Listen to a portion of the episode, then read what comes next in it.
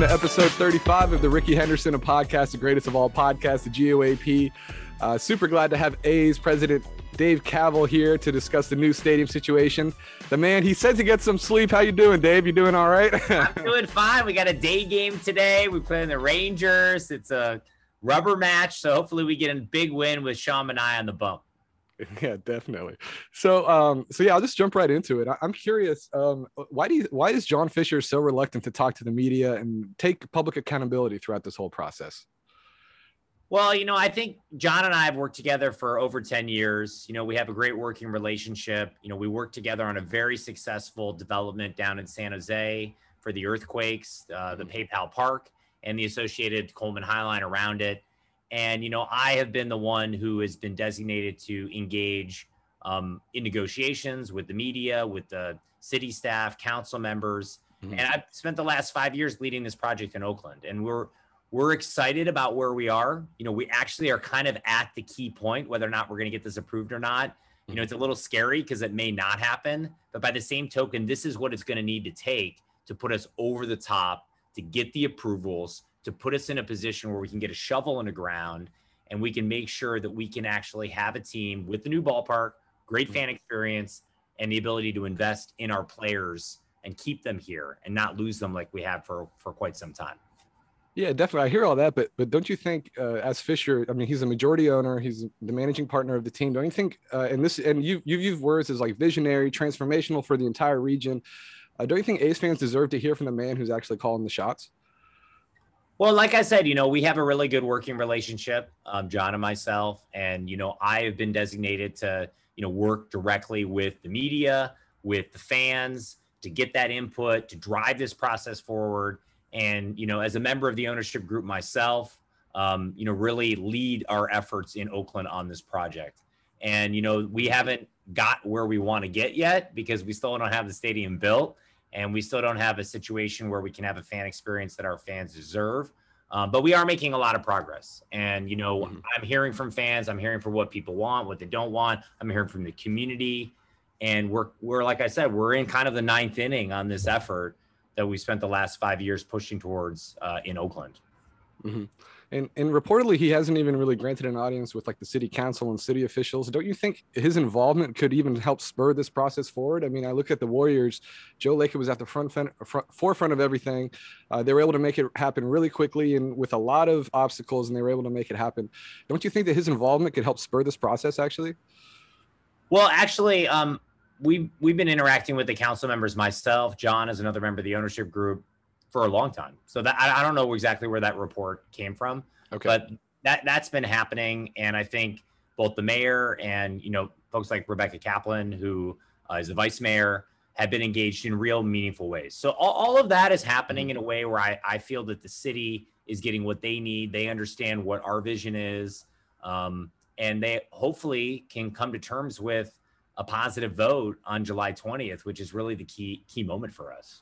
So yeah, I'm curious why you guys are putting so much stock into a non-binding uh, vote.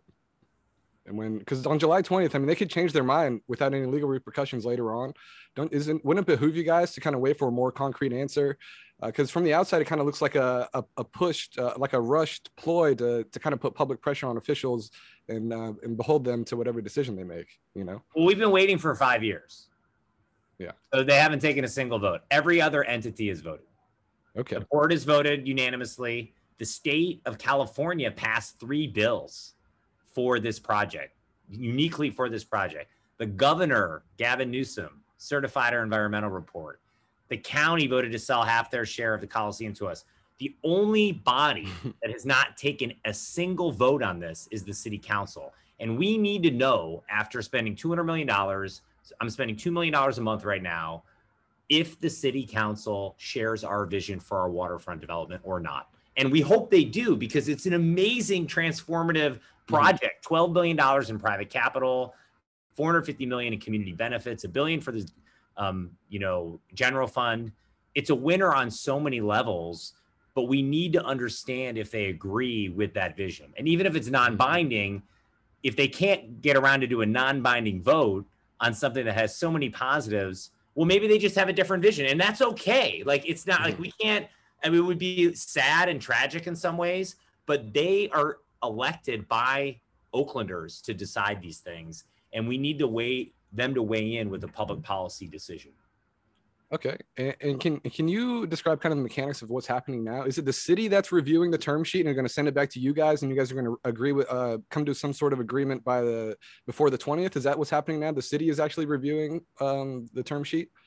Well, it's important to remember we took all of 2020 to negotiate the existing term sheet that we presented in January to the city.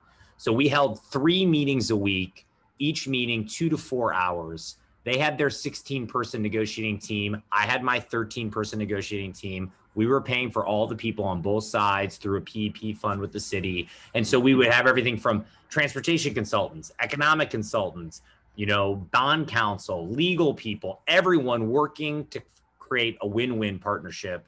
We got to the point in January, we said, hey, based on all that feedback, we think this is something, this is what works for the A's.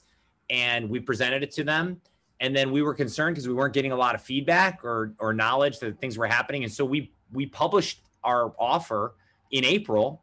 So the whole public could see what we had offered and said hey we really need to understand from the council you know if if this is something that makes sense. So so by july 20th when this vote occurs it will be something that we've spent 18 months with the city on.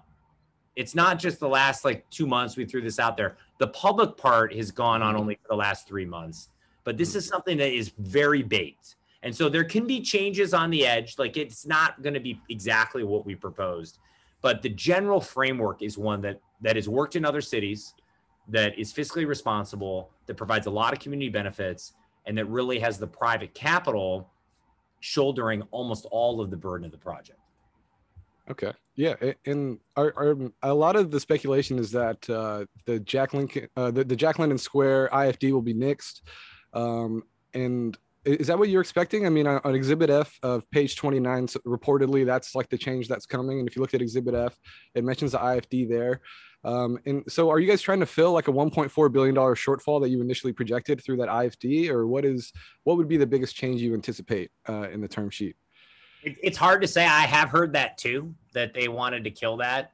Um, I think that's remains a really integral part of the financial framework because it allows not only the lift that our project will bring in tax revenue to the city to be directed towards these offsite improvements in Jack London Square, but it provides 20% of that to community benefits. Because mm-hmm. I think it's very important that the community feels that there are sources of revenue that it will control that can be used for things like workforce development, environmental justice, you know, and sustainability, affordable housing, and that they would have control through the steering committee that we've spent the last year and a half establishing. Mm-hmm. And so I think that I, we still think that's a really important part of the, the project, and we're hope, hopeful it stays. Okay. And um, and also uh, something I want to talk about too is the community financing districts, uh, like these special taxes that will be. So basically, you guys, uh, or not you guys, but a special tax will be imposed on businesses like hotels, market rate housing that are on Howard Terminal. Is that correct? And that will actually um, be like the source of the funds to help pay people back? I'm curious how the CFD works in concert with the IFD.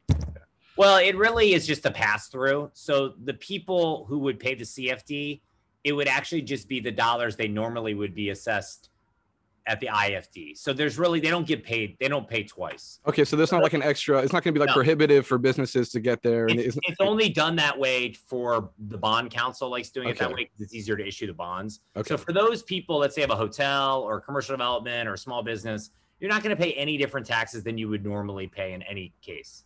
It's just normally those taxes just go directly to the general fund of the uh, city, and then you don't really have any say the community and where they go this allows you to direct some of this tax increment, the, the lift in the tax revenue to projects that specifically benefit the area and you're in. You're in. So like a lot of times people really like that because they know their their tax revenue is used for their actual development or area around them. Okay. And yeah, and on, on the June 15th uh, meeting with the county, they said they would like to at least wait till September to get a full look at everything. Uh, are, are the A's willing to wait that long if that's what it takes to get this deal done? Well, you know, the county doesn't need to be involved to get the, the project done. That's mm-hmm. just one way the city is contemplating mm-hmm. uh, solving it. So that could work. That may not work. It's hard. It's hard to say. I think regardless, we need to see an affirmative vote on the 20th from the city council just to know that they are even endorsing the notion of this project. And if it requires um, the county acting later, um, that could be prescribed in their resolution. But you know, we want to get as much certainty as we can as soon as possible. Okay, and, and I'm curious: Are is Fisher's company Sansome Partners going to be heavily involved with the fundraising for this project? How how involved is Sansome Partners with this? Uh, well, it's you know it's really the A's actually as an entity in the same way we did it with the earthquakes in San Jose. Mm-hmm. That will be the horizontal developer uh, of the project, which will handle all the infrastructure investment, which will take that on, and then you know some of the vertical development. Let's say there's a hotel, or let's say you know there's a 500,000 square feet commercial office building like we built mm-hmm. in San Jose. You might get another developer come in and say, "Hey, we'll do this with you, or we'll pay you for the land, and we'll do the whole thing." It'll be a mix of that. It won't just be one entity. But right now, there's always one like um, horizontal or master developer who kind of takes the lead, negotiates the entitlements with the city, and then you bring on other partners. And a lot of them could be local based, um, people in Oakland who've had experience doing it. We've talked to a lot of these folks. I think they will be part of the plan eventually. Mm-hmm. But right now, we're focused on just getting the key entitlements and seeing if it can get approved. Okay, and I'm curious, where does Sandy Dean fit, uh, fit into all this? I know he's been kind of Fisher's uh, close with Fisher throughout the years. Where does Sandy Dean fit into this whole negotiation? Well, like I said, I'm the one who's the lead negotiator on all aspects related to this project. And so, as the president of the A's as, and also as the CEO of our real estate group, that is my role. And okay. so, I am the key person who interfaces not only with the city side, but also with the private capital and the Fisher family. And I've, I've done that, you know, for over 10 years. So that that's the role I have. And it's one that has been effective in the past. We have projects that have been super successful and built out and we're hopeful we have the same success here in Oakland. Okay, yeah, because I saw he was, um, you know, possibly part of these traveling parties, and I know he's heavily involved with the Mendocino Redwood Company, which has kind of been embroiled in controversy in Northern California for the past, you know, couple decades with environmental concerns with herbicides, leaving dead trees as potential tinder for wildfire. So I'm kind of curious, how can the public be assured that Fisher and Dean will have the Oakland's best interests in mind, um, when you know, rather than Sansome's bottom line, if that's what it comes down to? Well, I think it's important to remember that we've been here over 50 years, the A's, and we are a community asset. We care about this community. We are proposing a project that will provide community benefits at a level never seen in, in any city in the state of California. Remember, our community benefits package is twice the size of Google's in San Jose. And that was a project that was unanimously approved by the city council down there. So we are offering a lot. It's never enough. We know that. There are lots of things that need to be done. But people need to remember it's this or nothing. Okay. So like there there are other people involved who are trying to kill this project, the polluters down at the port, all this type of stuff. They have no positive vision to help the community, affordable housing, workforce development, nothing. So we have a plan. It's not perfect, but we think it's one that's been crafted with a lot of positive feedback from the community, with the city, with other key stakeholders like the port, and we're hopeful that it can get approved and actually implemented because I think it will lead to better outcomes for the citizens of the city of Oakland. Okay, and I know we've got a couple more minutes here, but um, uh, uh, are you speaking? Uh, have you spoke with any officials from Portland? Have you had a visit? Do you have any visits scheduled to go up there at all? Last I heard, there was conflicting reports about you going to Portland. Um, uh, well, we have parallel paths going with Oakland and the Howard Terminal site, and with Southern Nevada. Those are the okay. only two parallel okay. paths that occur right now. That, that's okay. it. Um, we have been going to Las Vegas basically every two weeks. I'm going mm-hmm. back next week on the 8th and the 9th to continue conversations with uh, the key resorts um, and casinos, the elected officials, and to continue to work on market feasibility. Mm-hmm. And that's really being driven by the fact that we are running out of time. We have a lease through 2024. We have a stadium that's 10 years past its useful life. And we need to make sure that our Major League Baseball team has a Major League Stadium and that eh, we're desperately running out of time to figure that out. And the league has been clear, and we agree with them that we need to start working on other options, which we're doing. Okay, yeah, and uh, last one for you. So um, you said uh, that you, you guys have spent over two hundred million dollars on this, uh, you know, new stadium search over the past five years. Uh, has that come at um, you know at the detriment to the team's current marketing budget? I mean, how do you explain not having uh, team commercials since 2018, uh, no bobbleheads this year, Uh, you know, completely gutted the marketing staff? I mean, is it is it not possible to have both at the same time? You know, you know, try to go for your future without mortgaging your present. Well, we you know, the, we've invested in the team here in Oakland. We've made almost thirty million dollars in improvements just to the Coliseum, which is more than any team has ever made in the history of the facility. Things like Championship Plaza, Shibe Park Tavern, the Treehouse, Stomping Ground, the new premium seating areas, all those all those things, as well as things that people don't see just to keep the lights on. Um, so we've done all those things. We've invested in in massive marketing campaigns, the Rooted in Oakland campaign, the efforts with Stomp are all around town. I mean, don't you We've think done, like Matt Chapman and Matt Olson's face is Chris? Ba- I mean, I, I, feel like Chris Bassitt walked down the street and nobody would recognize him. Don't you feel like the A's need to do a better job of marketing their current product that they have now? Oh, you know, obviously last year we had COVID, so we couldn't have any fans. So there was less of a focus on marketing because we had no tickets to sell. This year there was a lot of uncertainty over, you know, having fans and when they would come back. And so, you know, now we, we just reopened, obviously, just two days ago fully. And so we wanted to be thoughtful about what messages we were putting out in the community, especially with the health authorities, Dr. Ghaly at the state level, mm-hmm. and really the uncertainty around public gatherings. So a lot of it, I think, was actually more COVID related than anything else.